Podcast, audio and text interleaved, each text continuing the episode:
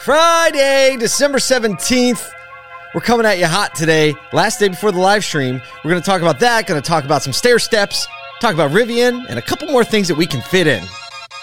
Everywhere I go, the people really want to know who I is and who I be. They Friday bounce time. They see me. It's- it's real good today. To repeat, run up on me, watch You can you even go, to oh, knees. Tip my hat you can even go time halftime with the bounce if you want. Big deep bounces instead of like, can. Uh, you can do short bounces, you can do deep bounces.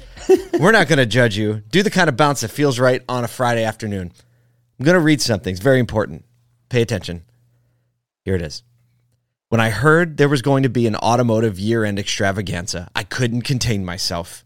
And then I found out that Paul J. Daly and Kyle Mountsier would be hosting the event. As I was jumping up and down uncontrollably, I couldn't stop shouting, Paul and Kyle are coming. Oh my God, I know them. I know them. I'm still having a tough time getting away from saying the word extravaganza because it's almost as fun to say as Francisco. Just like the holiday shopping at 1980 shopping malls and inflatable Godzillas at car dealerships, all this fun must come to an end. The anticipation will soon be over when the live streaming event with Eric and Tiffany Wells and Carrie Wise and myself begins on Monday, December 20th at 12 noon Eastern. Click on the following link to register. It's worth the applause. That is the LinkedIn post that Brian Kramer made yesterday. I'll tell you what, he is just, he is just came out swinging. I mean, that was like some people. I guarantee that was like that was on the tip of his tongue for days. And he was like, "I cannot wait to drop this." it's you know good. oh my gosh why didn't we think that we should call him right now oh, it's phone call Friday. phone call friday has been having a little bit of trouble lately what we're going to do is we are going to dial him up and just see if we can get him on the phone i don't know if it's going to work but um you know friday he's busy it's holidays Good morning. How are you, buddy? oh except for brian kramer picked up brian you're on the podcast with kyle and but i But I this wasn't morning. the first choice, obviously. no you were You- I was a settlement. Well, you will hear about. No, it's beyond that. You're going to feel bad. You're going to owe us a nice gift after that when you hear the podcast today because we just got done giving you all kinds of props by reading your LinkedIn post from yesterday. And I was like, we're calling Brian today. That was maybe the. That was. uh I was thinking of both of you when I wrote that. You know, I hope so. You know, I was, as I read it, I was just picturing you dressed like Buddy the Elf. right? Do you have. A, my my hands to my cheeks, going. I know him.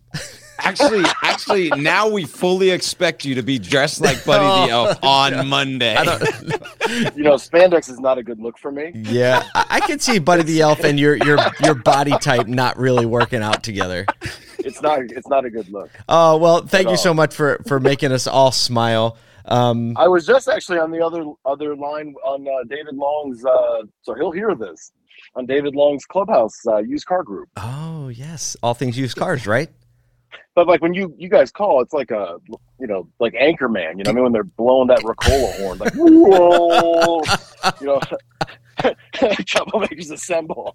yeah, right. Exactly. We Bring them a- on. we Bring them on need a- again. Oh man, too much, too much. Let's do this real quick. Um, what's what's your big takeaway from this week? Just uh, thinking about what you've accomplished or what, what you've been focusing on. Uh, we've been fo- focusing on service and digging into it in a in a massive way. I was actually just over with uh, well, a couple of things. I was I was with Toyota in uh, Deerfield Beach, SET, and they just came out that Toyota is going to be uh, producing 800,000 vehicles in January, which is an all time like beyond an all time record. What? Which is yeah, Like all time record pre COVID? production. Yeah, anytime. Oh my gosh, that's So- unbelievable. Yeah, they, so they are at full throttle, and the thing is, is that there's it's been trickling in, you know, but yeah, they're going to be over maximum capacity in January. No kidding. No kidding. That's good. I mean, I expected the, the you know the temperature. And they issued a press release around it. Oh, they did. Oh, we're going to Yeah. include that in this week's pushback email for sure. That's amazing. I mean, you were saying you were saying like a month or two ago that you were feeling confident that you were going to get back, but it sounds like this was even faster than you thought. well, so it came back, but it was coming back a little. It was coming. It was better, you know. Like uh, normal month, 350 cars for us. This month, you know, it's going to be probably just under two, under 300. So I mean, that's not that far off. but hold on, I'm gonna let's see how Starbucks handles my mobile express. Hello. What's Um, I've got the mo- uh, mobile order for Brian. Oh man, Starbucks is on the podcast right now, and they don't even know it. They Can don't you- even know it. Can you ask them if they're interested in unionizing while you're there? That's it. Just a straw. Thank you. That's uh that even that makes and I don't not many things make me feel uncomfortable except for Carney's a nuclear war, but that makes me feel uncomfortable. What does? That question. Ask them about unionizing.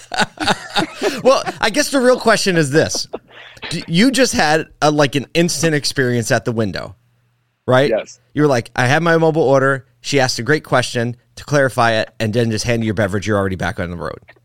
Now the question like- is: Buck Do- Rogers. Do you think that that would have been a better experience if you were working with a unionized employee? I don't. Yes. But I can't judge like that. No, but you can't. But in that in that store, they're obviously doing a good job, right? The employees seem So- happy. You had a good experience, right? That might not be the case for the Buffalo store. You know, that was the first one to unionize, right? Because you don't know what's going on under the hood. Um, I I had a dealership try to unionize on me in the past, so I'm very familiar with yeah, that. yeah. Actually, two dealerships. I came in on both of them as they were in the middle of a petition. You mean it wasn't right after you started? Right before. Be clear. There's a common denominator. Actually, one of them was the second day, but I I didn't even know what service was back then. I got you. So yeah, I, I, found out real quick. I grew up in a I grew up in a union home. My dad was a union phone installer for Bell Atlantic, which is now Verizon. And um, I, I will say this from an observation standpoint: I have rarely had a great experience from a, a union organization um, because I think it, and it's tough because everyone, like you said, it's judging that way because uh, leaderships are different, and, but it's very difficult to have a great customer experience. I think in an environment where there's built-in contention, and I think that that's when a business And can't. there's a layer between where where you can't directly talk to your people. oh, for It sure, It creates an unnecessary friction. absolutely. And and it's t- like I remember my like Bell Atlantic wanting to buy winter gear for because it was Philadelphia wanting to buy winter gear for all their technicians, and um, the union's like, don't take it. And my dad's like, I'd really like some good winter gear, and they're like, don't take anything from them, right? It's like it's it's just an awkward situation, and you know if you think about it, the union they, they only survive as long as there's friction and contention. So there's really a vested interest to not ever reach full resolve. All the way, we digress a little bit, but But there used to be a need for it. There- used to be a absolutely. need, but now, Without a now doubt. what happens is if you don't take care of your people, Oh. the customer puts you out of business. Absolutely. You don't have to worry about it. Absolutely right, and and not to mention now we have OSHA, Department of Labor, we have customer experience, and it's I mean it's a it's a employees market right now too, right? There's there's somewhere else to go if they don't like it. Oh yeah. So I'll tell you, I, I'm actually reading the Starbucks book. A good buddy of mine, Doug Barnett, uh, used to run our NASCAR team, uh, the Geico aspect of it. He sent me this book by Howard Behar called uh, "It's Not About It's Not About the Coffee." As I'm going through this experience, you know, as we speak, and he's there's so many good takeaways from it. And just one. Thank you. Think about that. That was what five seconds. yep, This is your morning with Brian Crank. I love it. This is amazing. This is amazing. that was just a retail experience. But here's the here's the amazing part of this book, right? He was saying because you can't uh, shove things down people's throat, and you can't dictate to them how they're going to do their job.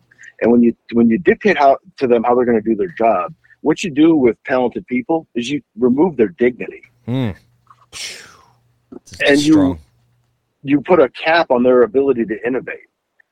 And he said, and, and quite frankly, you know, when you're an executive or upper level management, C suite, whatever, you're not the best person to make that decision. He said, if, you know, our purchasing department, which is in charge of buying the brooms, they're not the best people to buy the brooms. The person that's sweeping the floor is Yep. because in different parts up there, you guys are going to have more salt and and different things than we're going to have down here with palm fronds and whatever. But the, they said the person who's sweeping the floor should be the one that's that's selecting the broom. I love that. And it's not like they should pick whatever they want, but there should be two or three choices, but they should have the decision making ability on it. They know better and, and they'll have more buy in when they have input. Brian, could could we uh, could we extend that example into the person that's selling the car should be able to select the tool? Oh, Oh, I came at him. I came at him. So I'll tell you this: I know that I'm less experienced. My background's in variable, not as much service, right? So as I'm going through this digital transformation and service, which is my whole 2022, it's I couldn't be more excited about it. But I don't know as much about it, right? So if you think about like Tesla and Carvana, Vroom, they didn't know as much about the car business as somebody in the car business. And I actually now looking at service, I think it's actually a benefit because hmm. not knowing so much Have to ask allows more me to ask more questions. Yes. mm-hmm. so And good. why do you do this? And why do you do that? And why does that? And then as I'm saying that, I and they, my own employees that I've worked with for years are going, yeah, it doesn't make much sense, does it? Mm. Because I've never had anybody ask me that question. Or why is it that we have to log in and the tech stack in service is worse than the tech stack in variable? Absolutely. As crazy as that, yeah, and it's so. I mean, there's no CRM. The we're, we're right now connecting Twilio and Car Wars into our digital retail tool, which and everything I'm going through on this, just like in sales, you're you're the only one in the country that's asking for this. You know, nobody else has even expressed interest or said that this is even a need, and we need to set all this dev work up to build this around you. And Kilway was on the call and he goes, absolutely because everybody just doesn't know yet. It's not even a debate. And then once you show them what this is, everybody's going to want it. But like, like for instance, uh, you guys will appreciate this more than anybody. GA tracking events, like in the DR tool, but in a service DR tool, Yes. and you know, so long, there's no real scoreboard. I mean, there's some with reverse risk and keeps Rome's corporation, all that stuff, but there's no way to track the event tag marketing in service. Did they drop off at the decline labor op? Were they? I'll tell you where they're dropping off on ours because I can at least see that. Right at scheduling a service appointment. But you want to have a reality check. Everybody goes, "Oh, I'm trying to buy a car on your website." Try to schedule a service appointment Right. on your website, or try to buy tires. Right. yeah. I, I listened to phone calls the other night and I'm listening to these calls. I'm like, oh my God, this is just like appraisals. As I'm listening to it, hey, you know, I'm calling about this ma- mailer, email blast, all this stuff that I spent all this money on to buy, you know, buy three tires, get one free. Hey, you know, I mean, it's blowing up on the phone. I mean, one after another after another. And some of them are going to the BDC, some of them are going to the parts department. Yeah, I want to buy tires. Can you connect me with tires? You know, they go to the parts department. Parts go, I can, part, I can pro, uh, price out tires, but I can't price out labor to install it. What? yeah. Right. Yeah, when can you come in? Right. And I'm not used to I'm not used to paying for those things separately. Right. Or then they call the service advisor, hey, I've got a, you know, whatever, 2019 Highlander. Do you know what size, what's the diameter of your wheels? Um, what is that? How, what is that? How do I find that? Yeah. Well, it's on the sidewall of your tire. Huh? Yeah. And then they go, you know what? When can you come in? It's just to be a lot easier. Well, I, I live 20 minutes away. Or the, is that, are, do you know the tires are in stock? We'll figure that out when you get here. Yeah, right. right. well, It's thinking better when we're face to face. No kidding. We have a we have a few minutes left here to talk about uh, one more thing that I think ties to what we were talking about in, in customer experience yesterday. Kyle and I were talking about the real win or loss is the customer perception of the industry and the retail auto dealer network. And I'm we're looking at an article in Automotive News from last week where Paul Walser, who's going to be our very first guest on our year end extravaganza um, on Monday, That's he a great call. it it was so great that we got him. I mean, it wouldn't be an Asotu live stream if we didn't have the chairman of the NADA kicking us off. So basically, he was talking about one of the things that he thought was a great benefit from the disruption, the supply chain disruption, uh, was he thinks there's a reasonable chance that you know stair step programs are going to go away. And we were talking about how that actually affects the customer or the perception. It's because, you know, they go in one dealer and he says, I'm selling this for you for what I bought it for. And they're like, okay. And then they go down the street and a dealer sells them the car for $5,000 less than that because they're trying to get their incentive. And now, you know, the, the consumer's just like, I knew it. Dealers are liars. right? Right. But they're telling the truth. So, you know, what you brought up with the Toyota thing, coming back to inventory, coming back to a world where there is inventory, Oh. the thought that we might actually have an opportunity to get rid of incentive programs that didn't do right for the dealer or the customer. So I've been thinking about that a lot. go ahead. And as you see, seeing these cars coming down the pipe, and I think that I think that it comes back to branding and marketing. And now that I I look because I'm looking at it now through a different lens through our service department, where we still at we still advertise specials, we still advertise price, we still advertise discounts, we do all these different things, right? And that are all about price. And then the customers come in and they're all about price, not just in in the sales department is less than the service department. And it, was blowing my mind. yeah. Yeah. Um, I, I always reflect back, you know, did we create this? And I think we did by this way of advertising to where I don't, I don't know that the stair steps and all that. uh, So I'll say it like this. We had a couple appraisals in the last 30 days. We're like, hey, you know what? I think we can take this one in for less. This person doesn't know what it's worth. They haven't been online. And, you know, Wendell Hardy or GSM's like, no, we're just, whatever it's worth, it's worth. We're not messing with it. We're keeping it simple, fast, and easy for our associates and for the customers. Yeah, but we don't have to give them this much for the trade. And it's really a dichotomy. You know, it's like, do you want to give money away? Do you, you know, you're still a for profit. It's not like you're a charitable organization.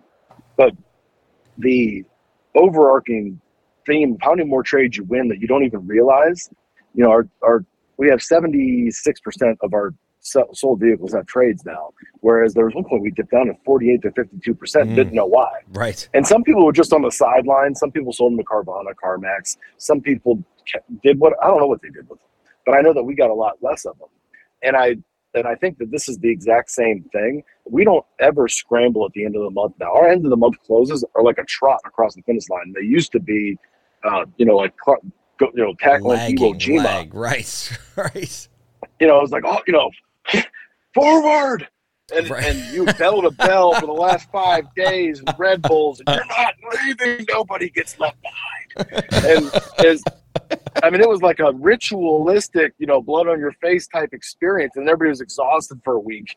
And then you wonder why everybody gets burned out in this business. But now it's so much more consistent and steady. But I don't think it's because of the production. I think that our, that doing it in branding to where you're not talking about that drives the right behaviors of the salespeople because they know what's most important. The customers aren't coming in with all these bullets to shoot at them that you've loaded into their gun, Mm. and but so I think that the dealers that like you know the the ones that you're always with and talking about and and the the ones that you help branding are going to be the winners in this and I think that the ones that still keep advertising price it doesn't matter how many cars they have they're still going to be dealing with the struggle and then they're going to go okay we're off pace what Yeah. what used to happen is oh here can you call the rental car company and see if they'll take 10 cars well if we just did what carvana does and carmax we would already be at the number now maybe we would have missed two grand here or one grand there but how much does it cost when you have to react at the end of the Macro month like wins.